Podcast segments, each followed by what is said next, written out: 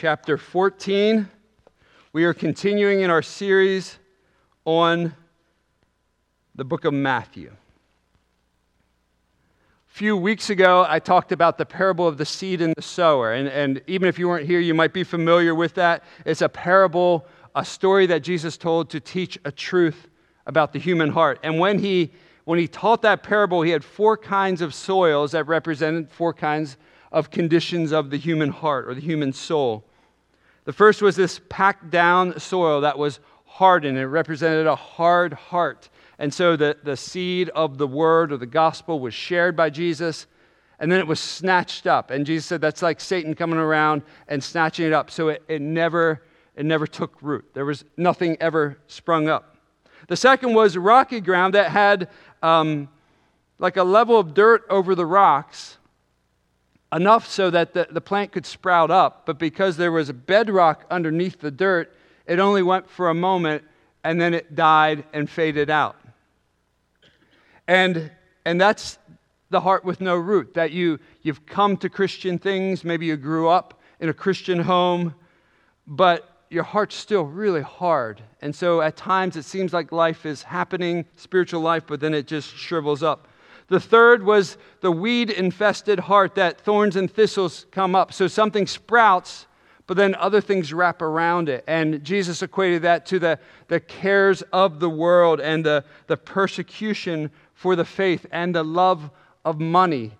And those weeds and thorns kind of choke out the Word of God. And then the last soil was this rich, deep, dark soil that I equated to a garden on the Hoodlebug Trail, which apparently many people in this church knew exactly what I was talking about. That life just springs up and it continues to grow. And that's what we want to be. That's the soil we want to find ourselves in.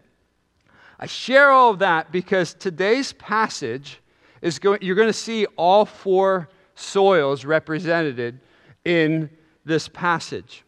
And the question is couple questions. One is which one are you in the accounts that we're going to look at today? And how will you respond? Where do you see yourself in these accounts if you're brutally honest? And how will you respond?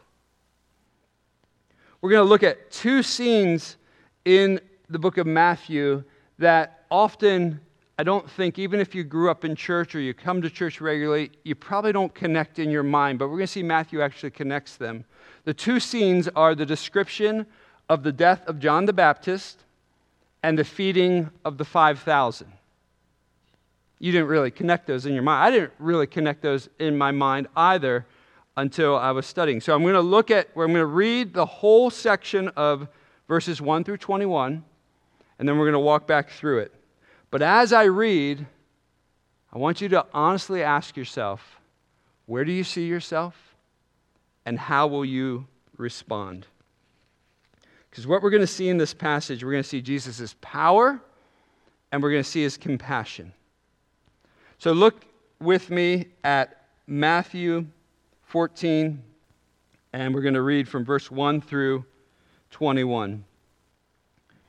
At that time, Herod the Tetrarch heard about the fame of Jesus. And he said to his servants, This is John the Baptist. He has been raised from the dead. That is why these miraculous powers are at work in him. Now he's going to give us the backstory. For Herod had seized John and bound him and put him in prison for the sake of Herodias, his brother Philip's wife. Because John had been saying to him, that's John the Baptist, it is not lawful for you to have her. And though he wanted to put him to death, he feared the people because they held him to be a prophet. But when Herod's birthday came, the daughter of Herodias danced before the company and pleased Herod, so that he promised with an oath to give her whatever she might ask. Prompted by her mother, she said, Give me the head of John the Baptist here on a platter. And the king was sorry because of his oaths and his guests, he commanded it to be given. He sent and had John beheaded in the prison. And his head was brought on a platter and given to the girl. And she brought it to her mother. And his disciples came and took the body and buried it. And they went and told Jesus. Now here's the connector. Now, when Jesus heard this, he withdrew from there in a boat to a desolate place by himself. But when the crowds heard it, they followed him on foot from their towns. When he went ashore, he saw a great crowd, and he had compassion on them, and he healed their sick. Now, when it was evening, the disciples came to him and said, This is a desolate place, and the day is now over. Send the crowds away to go into the villages and buy food for themselves. But Jesus said, They need not go away. You give them something to eat. They said to him, We have only five loaves here and two fish. And he said, Bring them here to me. Then he ordered the crowds to sit down in the grass, and taking the five loaves and the two fish, he looked up to heaven and said a blessing. Then he broke the loaves and gave Uh, them to the disciples, and the disciples gave them to the crowds. And they all ate and were satisfied. And they took up twelve bas- baskets full of broken pieces left over. And those who ate were about 5,000 men, besides women and children. So the question is where are you in the crowd? Where are you in these accounts? And how you respond? Because we're going to see very clearly that in both of these accounts, we see Jesus' power and we see his incredible compassion. And we're going to look at two points. The first point is this disciples of Jesus are called to respond with courage and boldness.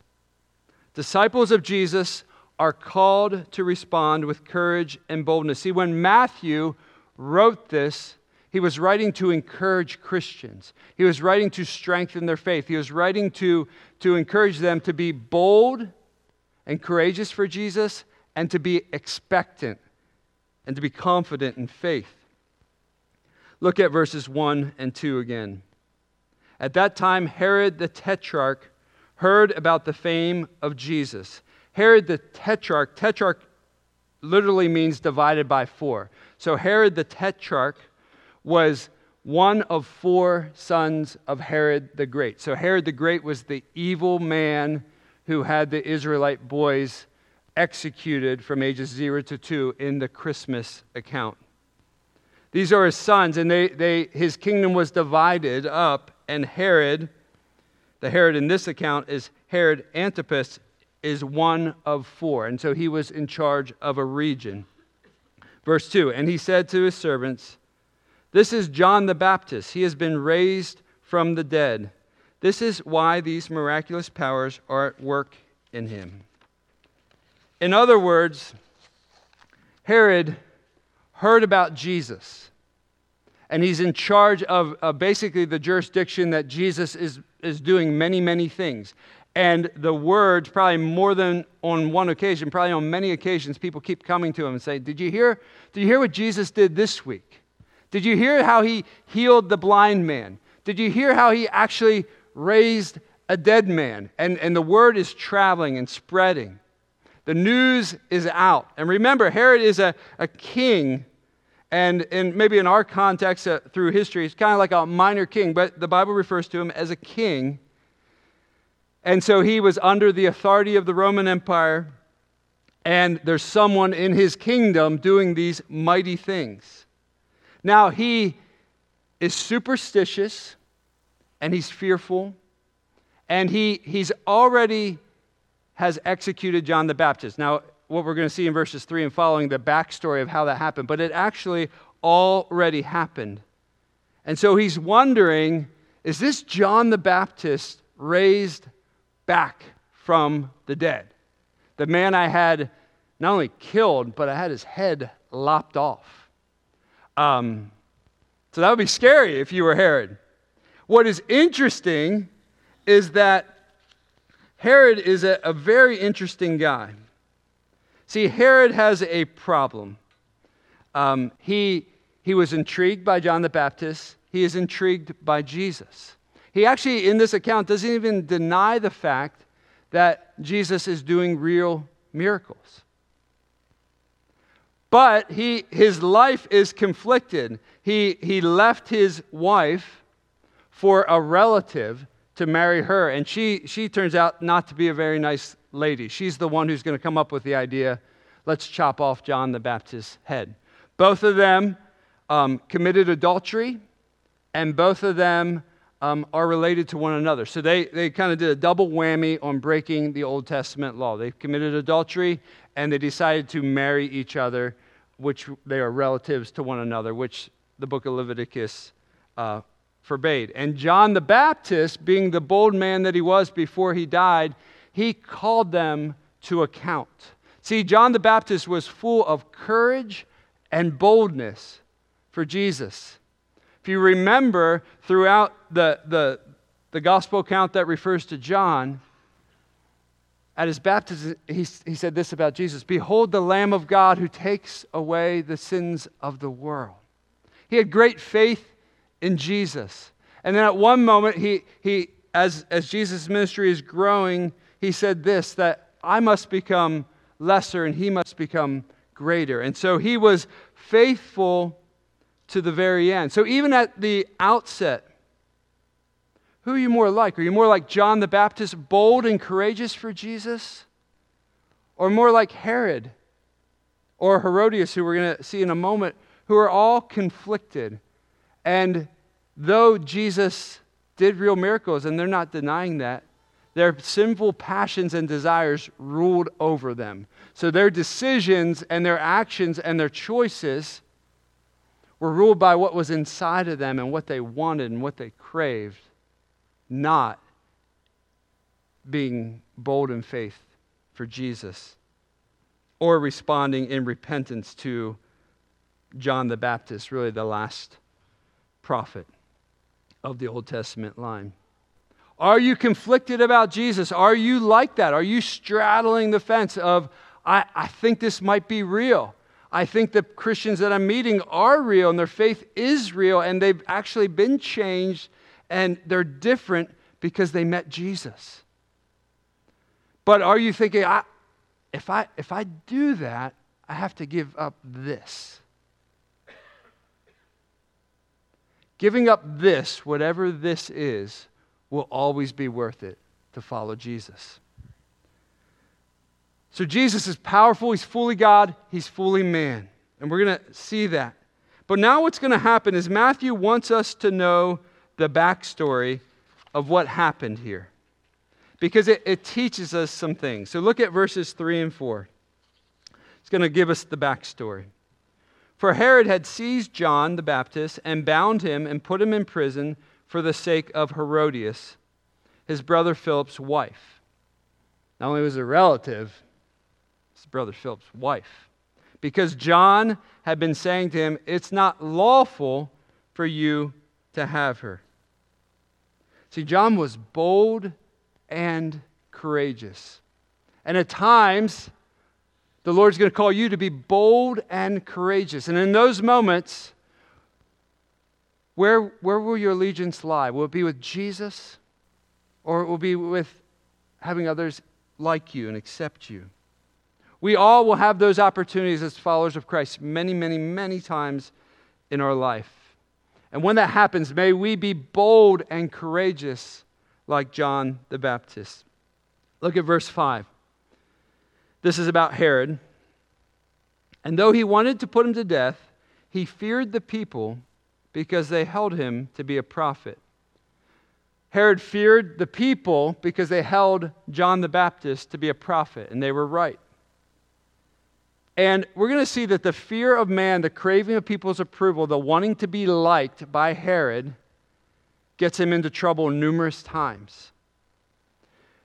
And initially, he wouldn't do anything because he wouldn't do any harm to John because he feared the people. He feared the crowd. And remember, the crowd is under his government, under his rule. So these are his people, his citizens. They had a restraining effect on him to a degree until the infamous birthday party. So, verses 6 and following, this is a, just imagine a symbol gathering of men and women to do sinful things. Doesn't give us a lot of details, but it gives us enough details to know there's nothing good happening at this birthday party. Look at verse 6. But when Herod's birthday came, the daughter of Herodias danced before the company and pleased Herod. So he promised with an oath to give her whatever she might ask.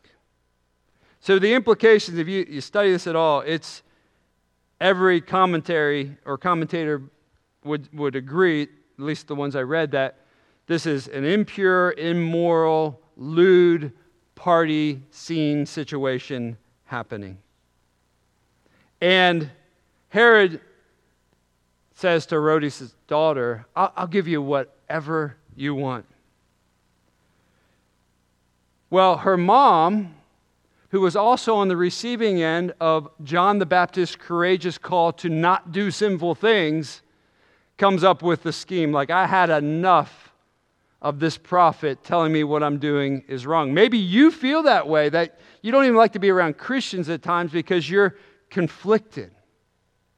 I remember before I met Jesus, I knew a few Christians at IUP, and I remember one Thanksgiving. Um, I don't know if IUP still does this, but they had a nice Thanksgiving spread. And myself and a couple friends indulged in some substances before we went to the cafeteria. And I remember I saw a Christian that I knew, and I felt guilty immediately. They didn't say anything, I actually dodged them but I saw them. And on a grander scale, this is what Herodias and Herod are, feeling. They feel guilt, but they have a choice to respond towards the Lord or away from the Lord. And they responded away from the Lord. This woman's not a nice woman. So, this is what she came up with. Verse 8 Prompted by her mother, that's Herodias, the daughter said, Give me the head of John the Baptist here on a platter. That's pretty evil. Chop off his head. And the king was sorry, but because of his oaths and his guests, he commanded it to be given. In other words, because of the fear of man again, because of people pleasing, now he's going to go the other way. Why? I need to save face. He's a politician. I need to save face, so I'm just going to chop off his head. So he actually felt a degree of guilt. He felt conflicted. There are many people that come very near to the kingdom of God that feel guilty, that feel a genuine remorse for their sins, that really think that the Lord is real, but then kind of go back to their sinful desires and, and pleasures. I remember before I met Jesus at the age of 19, there was about a six month period of time where I wasn't a Christian, but I felt really guilty. And I came to a place where I believed that the Lord was real and that I was sinful. But rather than turning to Jesus in faith and repentance, I just kept living in that terrible place. And maybe that's where you are today. You don't have to stay there. You shouldn't stay there. The Lord doesn't want you to stay there. Respond to Jesus' compassion and power. So, where are you in this account? Are you like John the Baptist? Are you like Herod? Are you like Herodias? Look at verse 10 and 11. And he sent and had John beheaded in the prison. And his head was brought on a platter and given to the girl, and she brought it to her mother. So the platter is just like a, a like a board that you put like cheese and grapes on. Instead, it had John the Baptist's head on. And um, so he, he's he's sinning all over the place. So he had these immoral, sinful impulses that he gave into, and then he had these fear man sinful impulses that he gave into, these people pleasing things. And so he's, he's a, a total wreck. And now he went through and actually executed the last of the Old Testament prophets. All because of passions and desires and people pleasing. It's a dangerous place to be. And when he died, he had to meet the Lord face to face and come to terms with what he had done. And that's true of all of us. There will come a day where we die and we meet the Lord face to face. I don't know about you, on that day, I would much rather be like John the Baptist. He's the very first Christian martyr the very first one who died for Jesus. Stephen in the book of Acts, chapter 7, will be the second. But he was faithful to the end. He was courageous and he was bold. And obviously, he had severe consequences for that boldness. But far better to be that and enter eternity than to be like Herod or Herodias or her daughter or the crowd that was in the room. And by the sounds of it, there were many there that were just indulging in all kinds of sinful pleasures. See, heaven and hell are real. And when you die, you either, by faith in Jesus, are welcomed and ushered into God's presence, into heaven as a son or daughter, or you're an object of God's judgment and wrath and punishment. So the stakes are high and Jesus is the answer. And He's calling us, He's calling you to trust Him as both powerful and compassionate. Let's think about John the Baptist for a moment longer that he had great courage. His calling from birth was to be the one who would prepare the way for the Messiah to come, for Jesus. And he, he did it. He went through in it. He was courageous and he was bold. So the question is what, what are areas as Christians that the Lord's calling you to be bold and courageous? Is it in your workplace? Is it to speak up about Jesus and, and take a step? Invite coworkers to a Bible study, to church? Maybe it's as simple as there's a, a Christmas song on the radio that clearly talks about Jesus, and you're at lunch and you, you just ask a question Do you know what that means? Do you know what that's talking about? Maybe it's with your parents. Maybe it's with your teachers. Maybe it's with your classmates. Maybe it's a professor. Maybe it's a neighbor. Maybe it's a spouse. Ask the Lord to fill you with the Spirit and give you courage and make you bold for Him. See, that's how I want to live. That's do we do that perfectly? No. But when we when we mess up, Lord, please forgive us. Please forgive me and give me courage. Give me boldness. What helps me more than anything is, is just thinking of that final day, that day where I take my last breath. You and I all have that day. We don't know what that day is. So we want to live like that day could be today.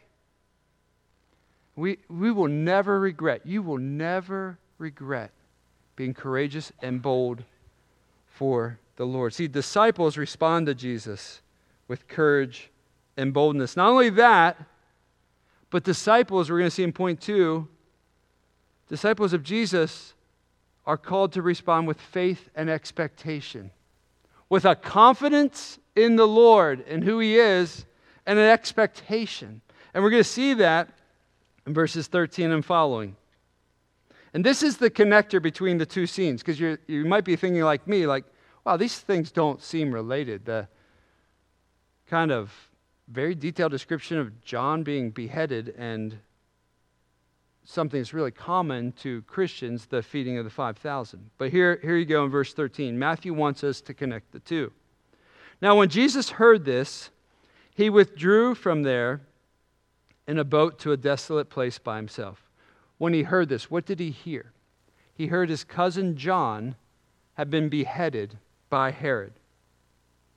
And we know from other places in the Bible, especially the death of Lazarus, Jesus felt deep grief and so surely he felt grief about the loss of his cousin. But also, he knew that the, the storm clouds of his, his death were gathering as well. And so, Herod, if he can execute John, he can certainly execute Jesus. And Jesus was never afraid of death, but Jesus would withdraw at times because his time had not yet come to die. And we don't know if that was the case here. Some speculate it was, some don't think it was. But if you follow Matthew, you know Jesus is aware that his, the day of his death, the day where he dies for the substitute of the sins of the world, is coming closer and closer. For whatever reason, whether it was grief, whether it was the, the shadow of Herod, Jesus decided to take his disciples. Let's go to a desolate place. Let's spend time with the Lord and with one another. The challenge was the crowds were growing because Jesus' reputation for doing all these miraculous things was growing, and for Jesus being this incredible teacher that sounded very different than the Pharisees and Sadducees and scribes of his day. So in verse 13 it says, But when the crowds heard it, they followed him on foot from the town. So Jesus and his disciples went by boat, and the crowds, in faith with great expectation, went by foot. So they, they put in effort and energy, and that's men, women, and children. That's a large crowd of people. What's interesting, if you study the, what they think is the population of the towns of that day, the size of the crowd actually exceeds the population of the town. So people are starting to gather from all over to see Jesus. Now look at verse 14. When he went ashore, he saw a great crowd. So let's just stop there a second. So Jesus' ministry is just cranking on all cylinders. People are most likely pushing and fighting to see him. Because if you think about it, there's no hospitals, there's no medicine, there's no go to the pharmacy and take this prescription. It's if you had a sick child or sick mom or dad or brother, you're going you're going to carry them and you're going to go to Jesus. And so the crowds are growing and growing. And with that, Jesus, fully man, fully human, fully God, there's exhaustion, there's people pressure. And so he's pulled away, like, I just need a breather. And now he sees this crowd. And this is like a mass of people. It's at least 10 to, to 15,000 people because the 5,000 just counts the men, then you have women and children. It's a large crowd. So imagine you're ready to rest. Oh, you've done your thing, you've healed some people, the disciples are probably feeling good about what's happening. And then they look out like, oh my goodness, here they come. So, what is Jesus going to do? This is why you should love Jesus. And he had compassion on them and he healed their sick. He sees the crowd and he immediately has compassion on them. His heart was moved towards them and he healed their sick. I mean, parents, think about this, especially those of you who have young children right now. Your son or daughter is deathly ill. You hear that there's a man in Clymer, Pennsylvania, that is healing people and let's say you don't have a car. Well, you're going to pick up your two year old, your three year old, your four year old, you're going to put them on your shoulder, and you're just going to start walking. That's the scene. Maybe it's your blind brother. Maybe it's your deaf friend. Maybe it's your paralyzed friend. And you start hearing the buzz that this man is real. And when you show up, he actually heals. Well, he sees the crowd and he gets to work immediately. So you see his compassion and you see his power. Now, parents, when you have sick children, they're not often or always just calm and compliant, right? They're crying, they're snotty, they're yelling. This really hurts. So picture a whole crowd of that. See, I think if we saw this on video, this would not be how we read it It would be messy and smelly and loud. And Jesus looks out and he sees us and he has compassion on us. That's an amazing, amazing thing. Look, this should be up behind me. Matthew 9, this is another verse that basically underscores the same idea. Verse 36 of Matthew 9. When he saw the crowds, he had compassion for them. When he saw the sinful crowds, those who maybe had all kinds of vile things going on in their lives, in their speech and action, and all the things that they've done. See, Jesus knows that because he's fully God. He had compassion on them because they were harassed and helpless, like sheep without a shepherd. See, that's our king. That's who we want to be bold and courageous in speaking about. That's who we want to run to when we're hurting, when we're broken because of sin or because of suffering. Now, remember, I think sometimes we forget Matthew, who wrote Matthew, is Levi, the tax collector in the Bible. So when he writes these things, you could see him like smiling as he, oh, I got to tell him this. I definitely, and it's through the inspiration of the Spirit, so the Spirit's guiding. But he knows firsthand what it's like to be on the receiving end of Jesus' compassion and power. See, he was a, basically a, a thief. He was breaking the backs of the Jewish people. He was a fellow Jew, so they, they would say he was a traitor. He was selling out for Rome. He was pocketing money. Then he encounters Jesus, and he is just changed and transformed because Jesus set him free. So he wants us to know that. So the crowd is huge, it's growing. And look at verse 15. Now, when it was evening, the disciples came to him and said, This is a desolate place, and the day is now over. Send the crowds away and go into the villages and buy food for themselves. So I don't know how you read this. When I read this, these guys crack me up. They, they kind of remind me of me. So, though you, you, you did a good thing, and you're taking an account like, okay, I think one, I think Peter, or somebody has some fish and bread. But as I'm counting the crowd, like there's not enough for us. So let's pitch it to Jesus this way. Let's he's compassionate and caring more so than we are. So we're going to say, "Hey, you know, have you noticed Jesus' sun's coming down? We got over 10,000 people here. Let's send them out out of care for them so that we can eat the food that we do have." That, that's how I'm reading. I don't know how you read it, but that's how I read it. And so they're honest and real. But look at verse 16. But Jesus said, They need not go away. You give them something to eat. And then they're like, Oh, no, here it goes again. Verse 17. They said, We have five loaves, and these were most likely flat loaves of bread and two fish. And even if they're the biggest fish you've ever caught and the biggest loaves you could imagine, we got 12 grown men who probably one of them could do some damage on the five loaves and two fish. But he says, Bring them to me. And you imagine, like, we don't, we don't have the details. This is how I read the Bible, like James and John or, or somebody's like, oh no, there it goes. We were waiting for them to at least turn their backs and start walking. We could start eating, but now here we are. Well, then what happens in verses 19 to 21 is incredible. And it's really incredible to Matthew's original recipients because they were primarily Jewish Christians.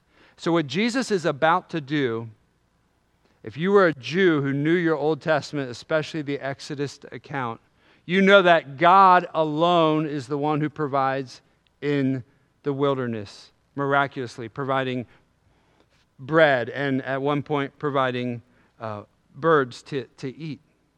Only God can do that. And so, even how Jesus is going to instruct the crowd to sit down is very rem- reminiscent of what happens in the Old Testament. And basically, Jesus is going to show his deity again. He already showed it by healing people. Now he's going to show it in a different way. I'm the one who provides in the wilderness, just like you, you read in the Old Testament.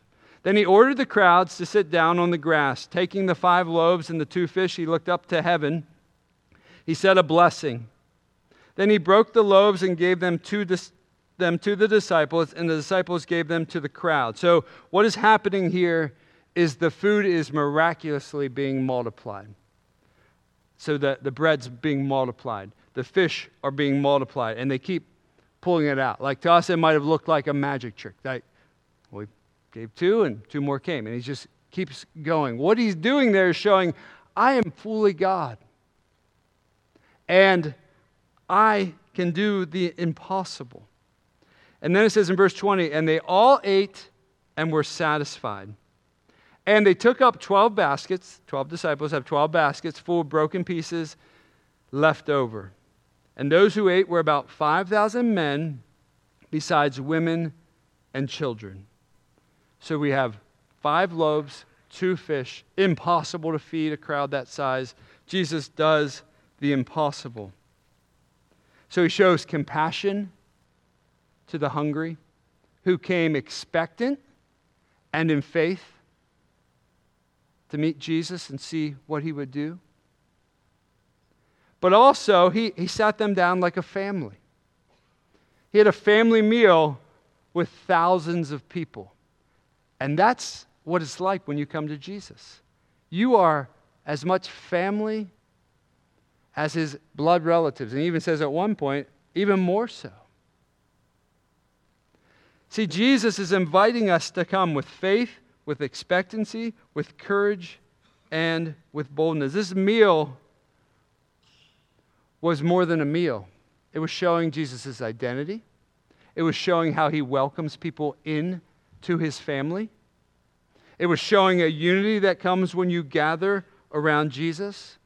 It was showing that Jesus is actually the good shepherd of Psalm 23 in the Old Testament. He provides in the wilderness. He is the true and perfect king and shepherd. So, over 10,000 people ate, and I love this verse, or this word, and were satisfied. See, to come to Jesus, to trust in Jesus, to, to put your faith in Jesus is to experience satisfaction that no one else or no other thing can provide. Jesus' power and compassion call for a response. So the question this morning is how will you respond? If you're honest, who are you, you most like? Are you like Herod? Are you a, like Herodias? Are you like Herod's party friends? Are you like the courageous John the Baptist? Are you like the crowd in faith and expectant? Are you like the 12 disciples that are in faith at times and conflicted at other times? Wherever you are, you confess that to the Lord and ask Him to give you courage, to give you faith, to give you boldness. Where do you lack boldness and courage? This week, as you enter a new week, if it's at work, tell a Christian you know, say, Pray for me. I want to be able to share the gospel this week. Maybe it's with your extended family.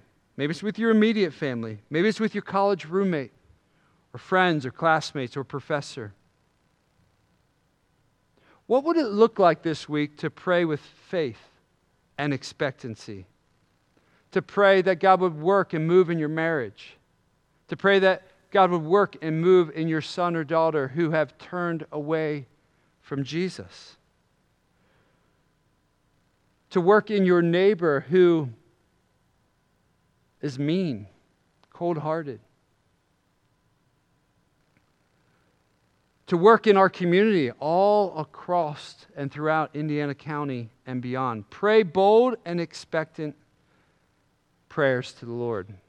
See, Jesus is compassionate and he is powerful. I want us all to stand, and I want to read two verses from the book of Jude. And this is our hope. And the band can come up. Jude says this. Now, to him who is able to keep you from stumbling and to present you blameless before the presence of his glory with great joy. The only God, our Savior, through Jesus Christ our Lord, be glory, majesty, majesty, dominion, and authority before all time, now and forever. Jesus is our hope. It's He who will help us, it's He who is filled with compassion and power for you. Let's pray to Him, and then we're going to sing a final song. Jesus, you are the keeper of your people, and we look to you. We pray faith would rise in our hearts this morning. We pray that those who are still ensnared and enslaved to sinful desires and passions, whether it's the fear of man and people pleasing or all kinds of immorality, pray you would bring forgiveness and freedom. Lord, we pray for those of us who know you, give us boldness and courage to speak of you often.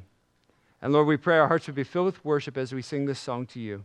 We ask this in Jesus' name. Amen.